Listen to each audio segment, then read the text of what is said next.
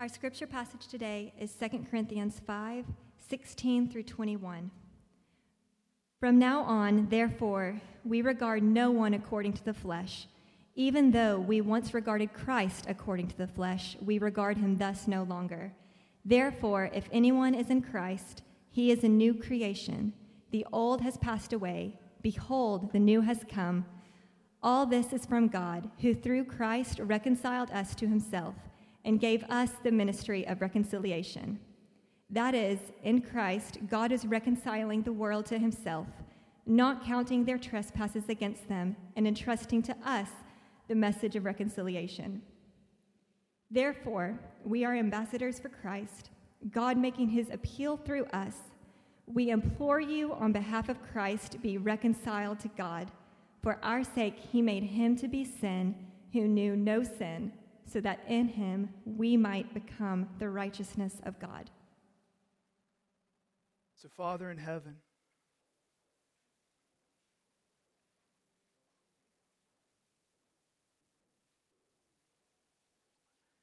we have a very simple and yet very profound request this morning. I pray, we pray, that every person in this room would see the saving power of Jesus and believe. We pray that our love for this world would decrease and that our love for you and the salvation that you have given us in Christ would increase. We pray that our love of sin, our love of pleasure, our love of comfort, our love of ease,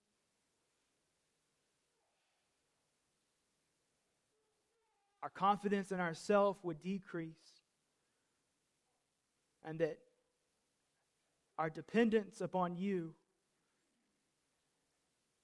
and our longing to know your presence and your peace and your mercy and your grace and your compassion would increase. Lord, we pray that Redeemer Church would not be known for anything except this Christ reigns there. Christ changes people there. Christ strengthens people there. Christ heals people there.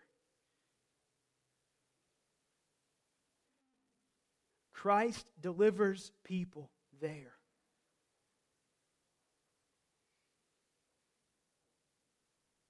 Lord, this is what we long for. Lord, help us to long to see the name of Jesus lifted high and higher and higher and higher again so that he would be honored, he would be praised. Pray this in Jesus' name. Amen. As you're being seated, please take your Bibles and turn to the book of Second Corinthians if you have not already.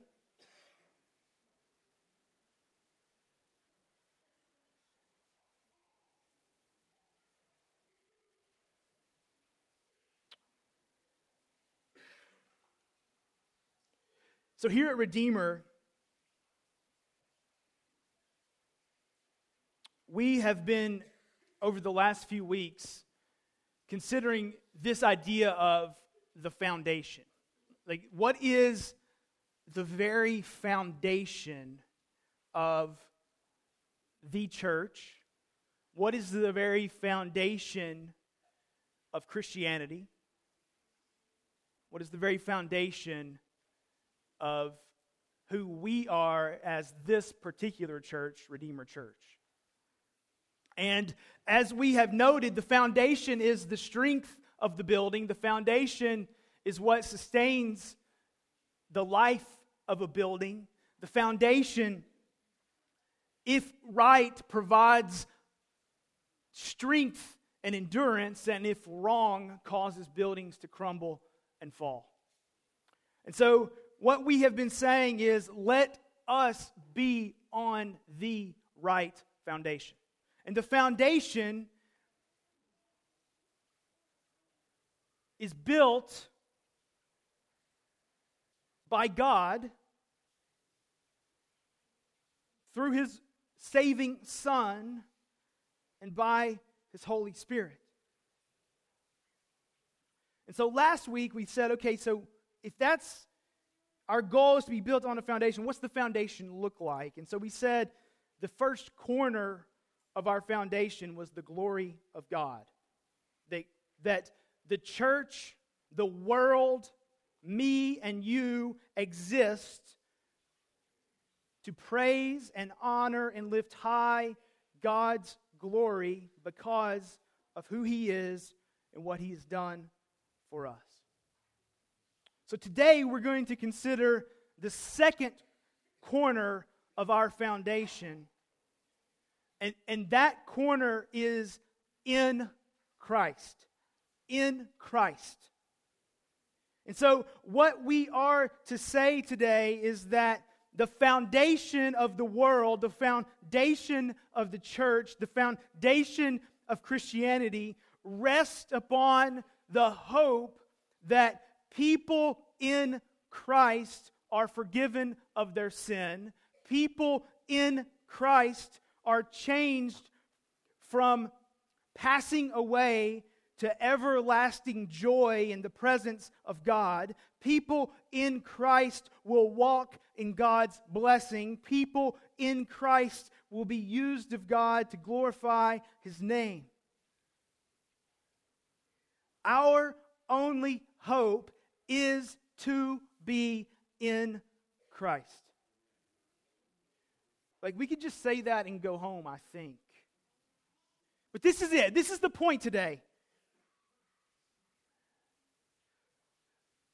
Christianity, the Bible, and the church rest upon this fact God saves sinners through Jesus. And really, the only question that matters is this Are we, or am I, in Christ? Are we or am I in Christ? Because here's what the scripture says that God, who made us, has been patient in our rebellion against Him.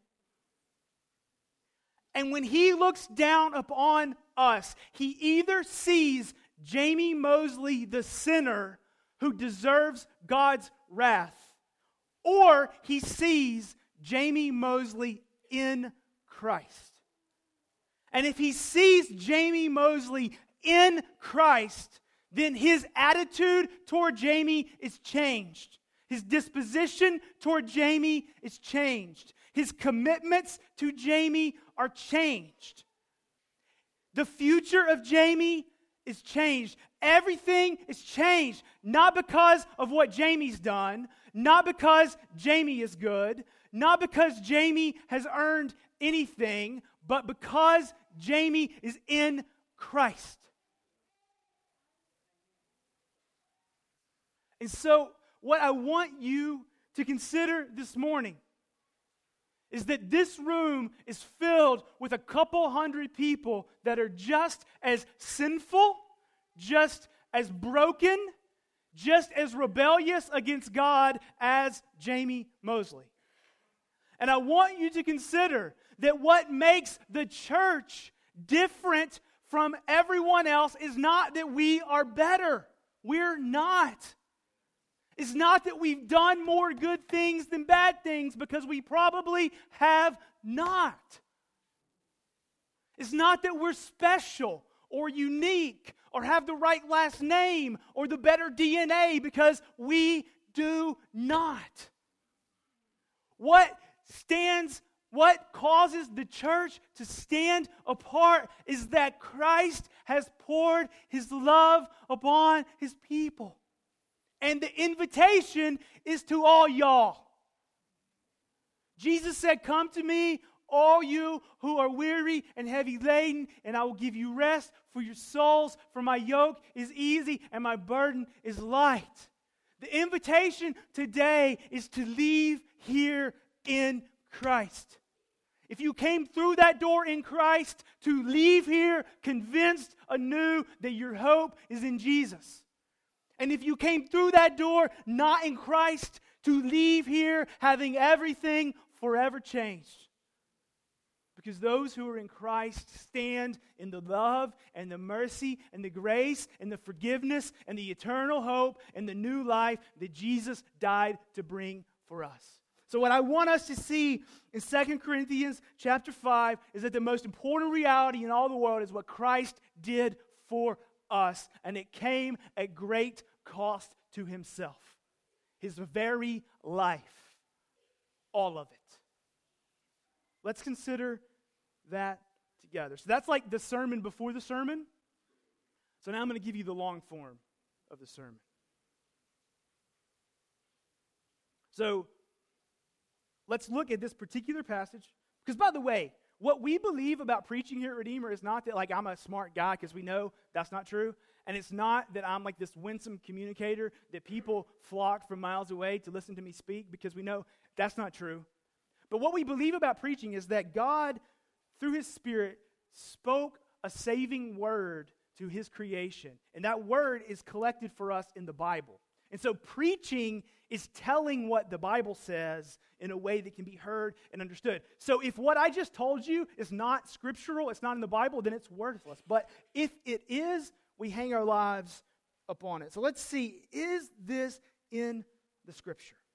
So what we see in Second Corinthians chapter 5 verses 16 through 21, is what I believe we will spend all of eternity considering the depths of and trying to understand. I believe the key verse in this passage is verse 18. I'm going to, all this is from God. So, what so, by the way, a man named Paul was led by the Spirit of God to write this book. So, what Paul is saying is that everything we're going to talk about today is from God. So, the message of hope is that God initiated salvation, God initiated redeeming, God initiated people being invited to Christ. God initiated that. So it's all from God, who through Christ reconciled us to himself. This, friends, is maybe you've heard the phrase the gospel, our hope, the future. This is it. God sent his son Jesus into the world to reconcile us to him. Now, the word reconcile is huge there because reconcile means to take two parties who are at odds with one another and to make them right with one another, right? Most counseling situations exist because there are parties who are at odds with one another who need to be made right with one another. So, reconciliation is there were two parties, in this case, God and humanity, who were separated, who were at odds, and the problem was our rebellion against God. And what this passage says is God took the initiative.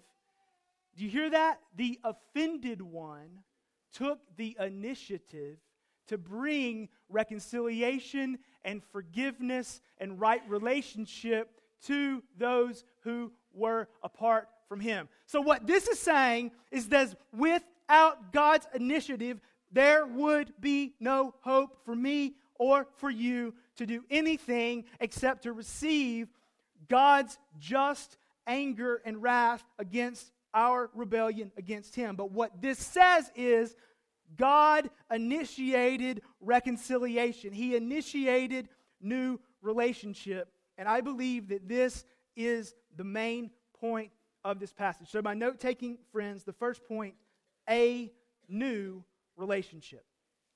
A new relationship. Now, I have to say, like, these points probably don't mean a whole lot to you. Like, you probably just write them down and, and move on. But, but one thing you should know about preachers is, like, we sit up at night, like, agonizing over, like, should I say, like, a new relationship? Or should I say a new position? Or should I say a new status? Or should I say a new identity? And you guys are like, just pick one, right? But we lose sleep over this stuff, okay? But all those would be true. But the reality is, what Paul is saying in this passage is that before Christ entered the world to save and redeem, before Christ entered the scene whereby God offered us salvation in Him, we were an old creation who was fleshly, who was dead in our sin, who deserved the wrath and the anger of God. But God sent his son Jesus into the world to bring reconciliation. Reconciliation is a word that means those two parties brought together. And not only does Paul tell us that Jesus came to bring us reconciliation, but he tells us how Jesus did it. And this, my friends, is so beautiful. Look at verse 20. Paul says, the second half of verse 20, we implore you on behalf of Christ be reconciled to God. So Paul's saying to everybody who's listening, I want you to be reconciled to God. I don't want you to stand at odds with God because humanity always loses. I don't want you to stand on the, the end of rebellion and wrath because humanity always loses. God always wins. But at his initiative, verse 21, for our sake, I'm going to take some pronouns, he and him, and I'm going to put words on them. For our sake, God made Jesus,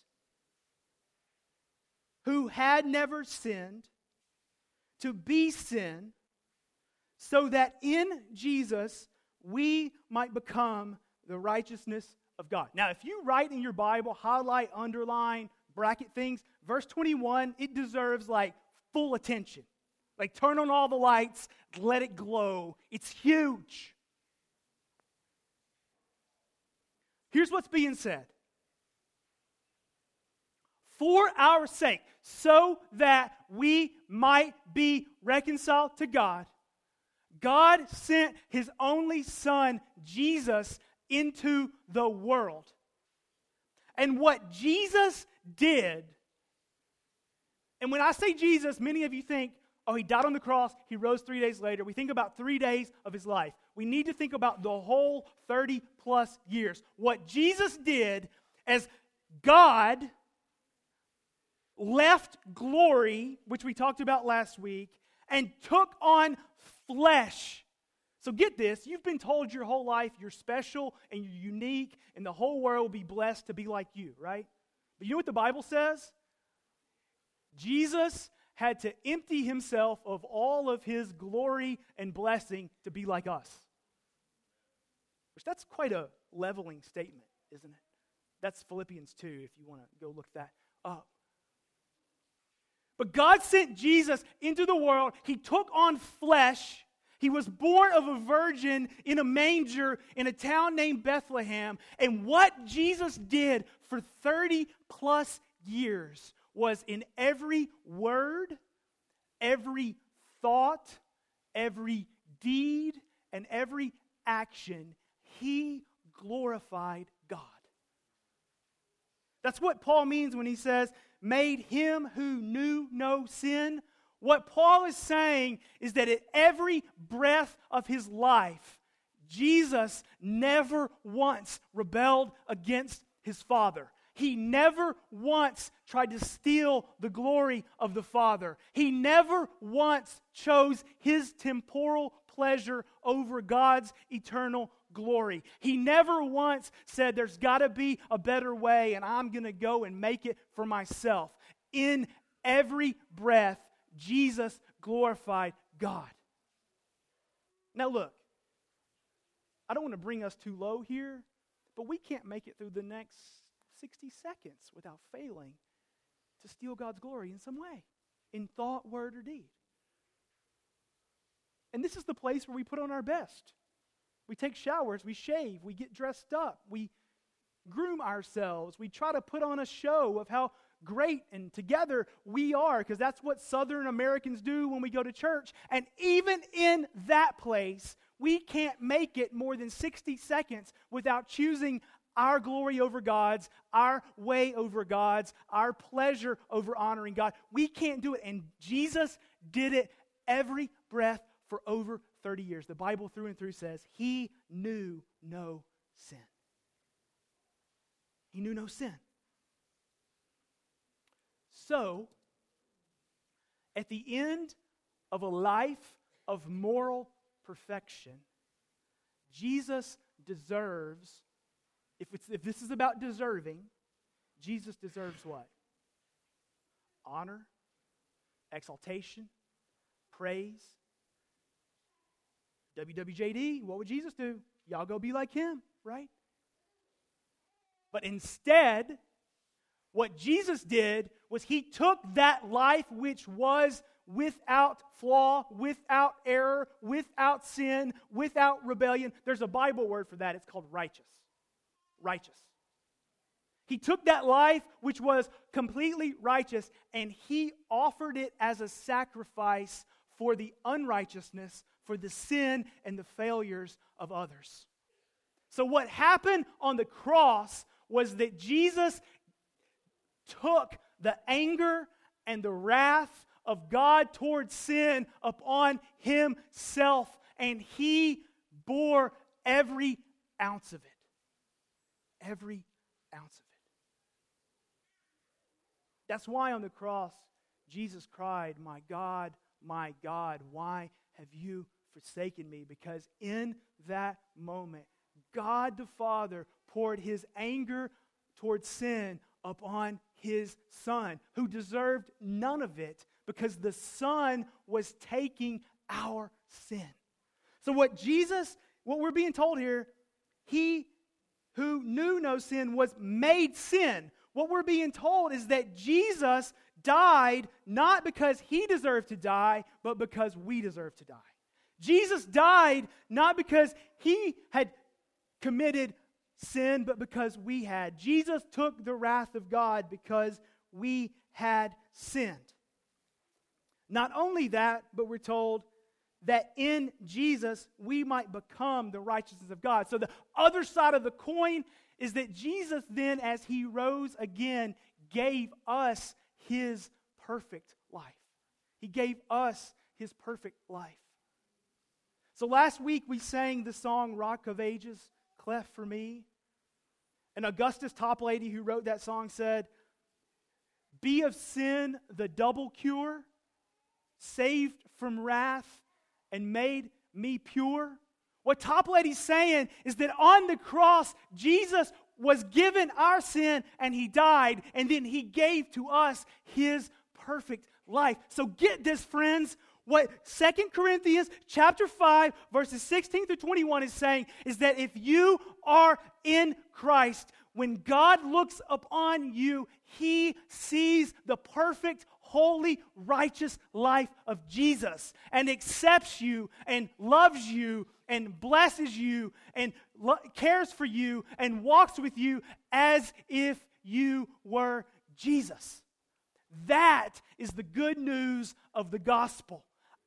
My life was spent rebelling against God, and Christ lived and Christ died so that I could be seen by God not as a rebel, but as a perfect, beloved son or daughter of God. That is the good news. And what Paul is saying is that we are offered in Christ a new relationship with God. And that, that's the corner of the foundation that we want to build upon. And many of you are like, yeah, dude, I know that. And that betrays how much we've forgotten how short our lives are and how much our relationship with God really matters. So I had a very humbling thing happen to me this week. My, my good friend Matt McCullough, who's like five years younger than me, um, his new book that got published arrived on my desk. And that's a really humbling thing, you know, like, huh, I'm going to read his book.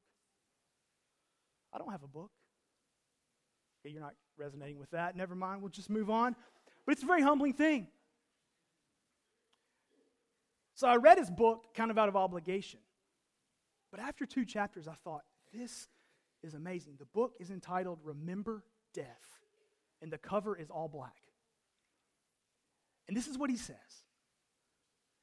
He says that we today in America are in the safest, the healthiest, and the longest living culture for human life, culture in the history of the world.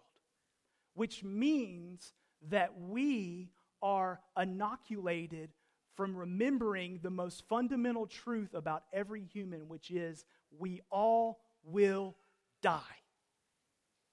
And the further we get from the reality that we all will die, the less good news it is that God's Son has changed our eternal status. Because eternity only makes sense when this life is passing away.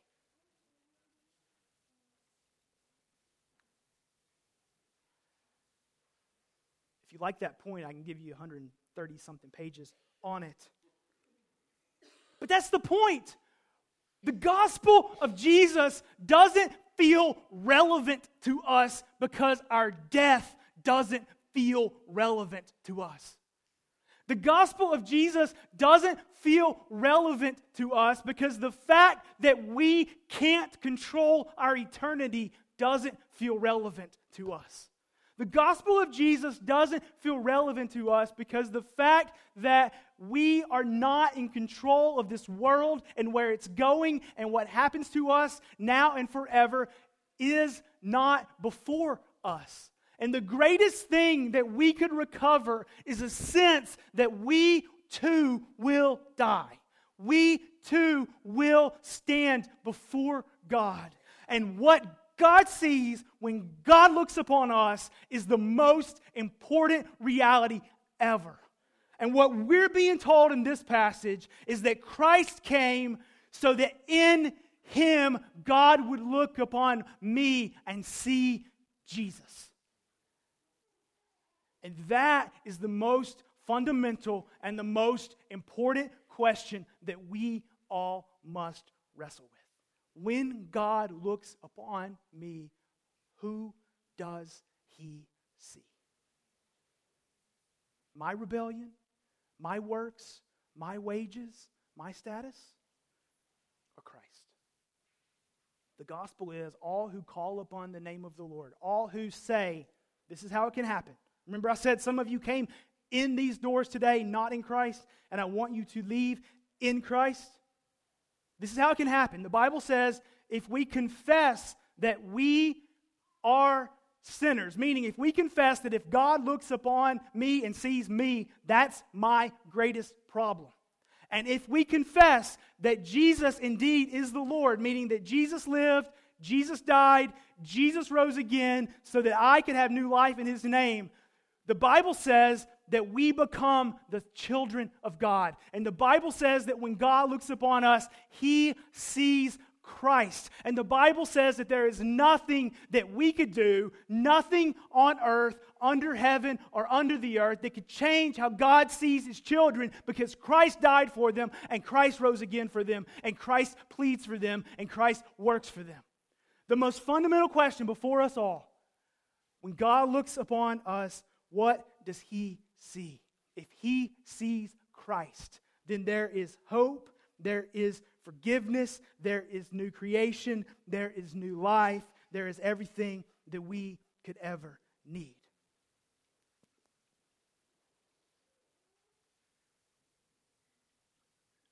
So today, I'm asking if you're unsure how you might answer that question, when God looks upon me, what does he see?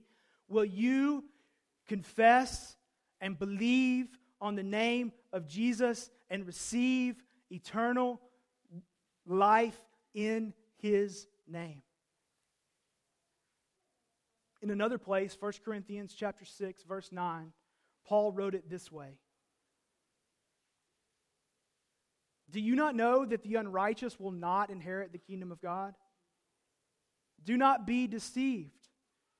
Neither the sexually immoral, nor idolaters, nor adulterers, nor men who practice homosexuality, nor thieves, nor the greedy, nor drunkards, nor revilers, nor swindlers will inherit the kingdom of God. Now you come to the end of that verse and you say, Oh no, right?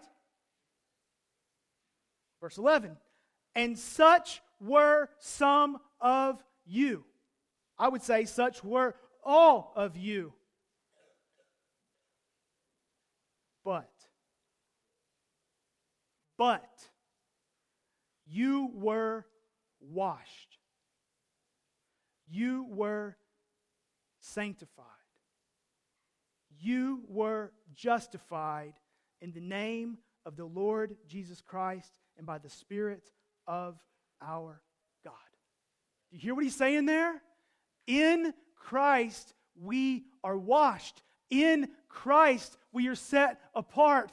In Christ, our position has changed, our status has changed, and our relationship has changed. Jesus came to offer us this new relationship with God through Him. This is the most important question about us. This is the question I want you leaving here wrestling with today, so much so that I'm going to skip the rest of my sermon. And I'm not joking.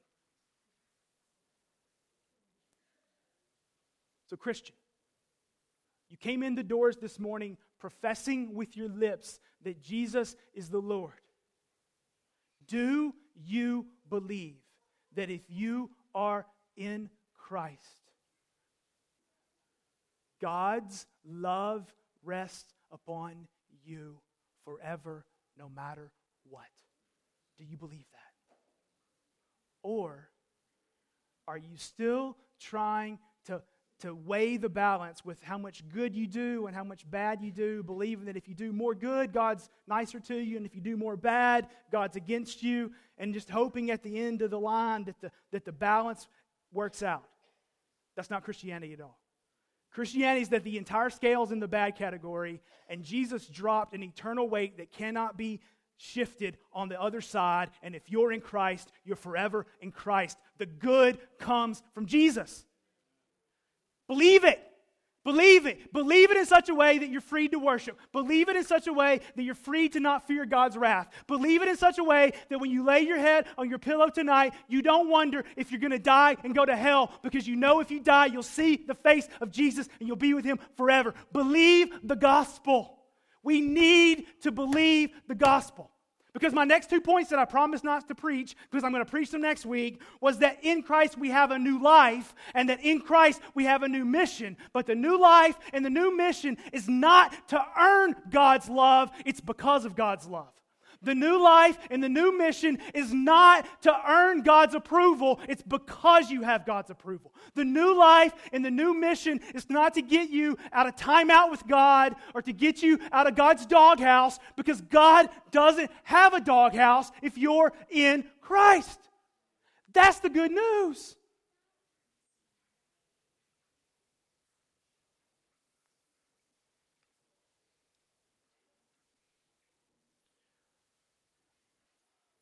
And so, Christians,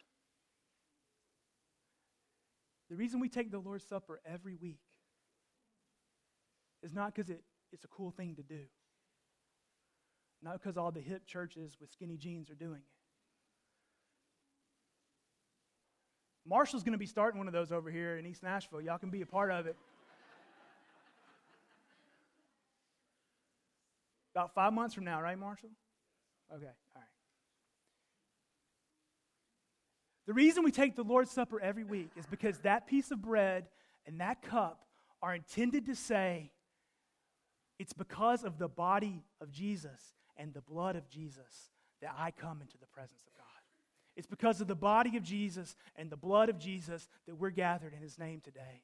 It's because of the body of Jesus and the blood of Jesus that there's any hope for me. And it's because of the body of Jesus and the blood of Jesus that when Jesus looks upon me, he, excuse me, when God the Father looks down upon me, he sees his righteous Son and he blesses me as such. It's all because of Christ. And so we take the bread and then we take the cup to repeatedly strip ourselves of any hope in us and to build up our hope in Christ. Now, I know that this is the South.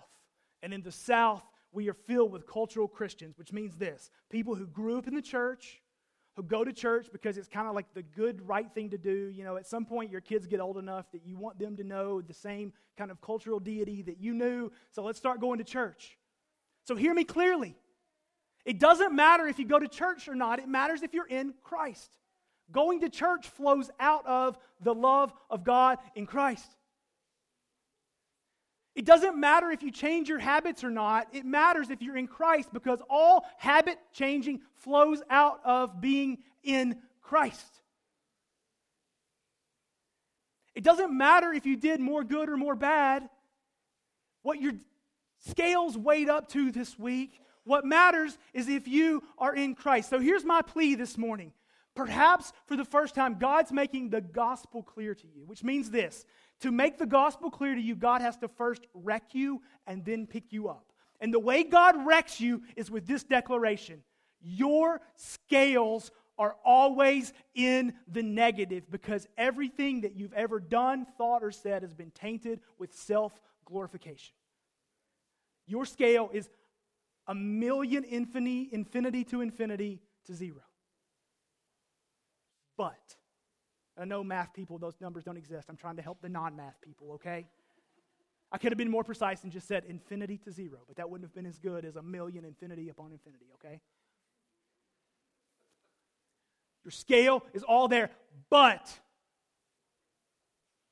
Jesus gave infinitely more righteousness for you. And if for the first time today you would come to the end of yourself and confess, I know that I'm a sinner. I know that God made me. I know that I've rebelled against Him, but I want to be different. I want to be changed, and I want to do it by believing in Jesus. If you'll come to that point and then you'll confess, Jesus, I believe you died for me. Jesus, I believe that what happened on a cross on Calvary some 2,000 years ago was the answer to my life burdens and my life struggles and my life dilemma and ultimately my eternal dilemma. Jesus, will you save me? Jesus, will you forgive me? Jesus, will you make all things new in me?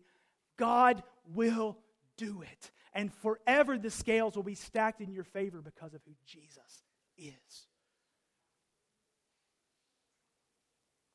Now, I talked about the Lord's Supper. Now, I want to talk about the other habitual practice of the church, baptism. The reason we celebrate baptism is to say, I know what I was, and I know what Jesus has made me. I want the world to know too.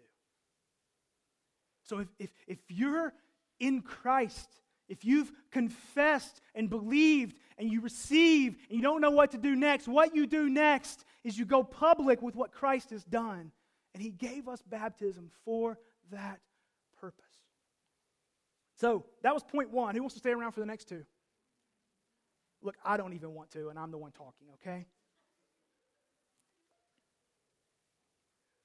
But those of you who are schooled in the scripture and you say, but Pastor, you didn't exposit the totality of the text. I meant to. But for you guys, here it is. Second point a new life. Verse 17 the old is gone, the new has come. If we're in Christ, we're fundamentally different. We'll talk about that next week. Third point a new mission. If we're in Christ, God uses us to bring His word and His ministry to others. We'll talk about that next week as we talk about in the Spirit. Team, if you go ahead and come up. At this time, we're going to take the bread and the cup. We're going to take the Lord's Supper together. And this is the invitation. If you believe in Jesus for salvation, if you've confessed that, if you've professed that, if you've made that public, we invite you to renew yourself in the gospel by taking the bread and by taking the cup. If you're one of our friends who are here today who have not yet professed Christ, we would ask you to let the bread and the cup pass. Because here's the thing nothing magical happens with the bread and nothing magical happens with the cup. It's not the bread and the cup that saves us, it's Jesus who saves us. And taking the bread and cup is simply saying, I am believing in Christ. So if you've never professed your faith in Christ, we would ask you to let the bread and the cup pass, not to shame you, but so you would be led to consider this Will I profess Jesus? We would invite you to do so today. I would love to talk to you about that today. Anyone who's on the stage, anyone who's holding a plate over here would love to have that conversation with you. So, Father, would you teach us and speak to us now as we take this bread and cup?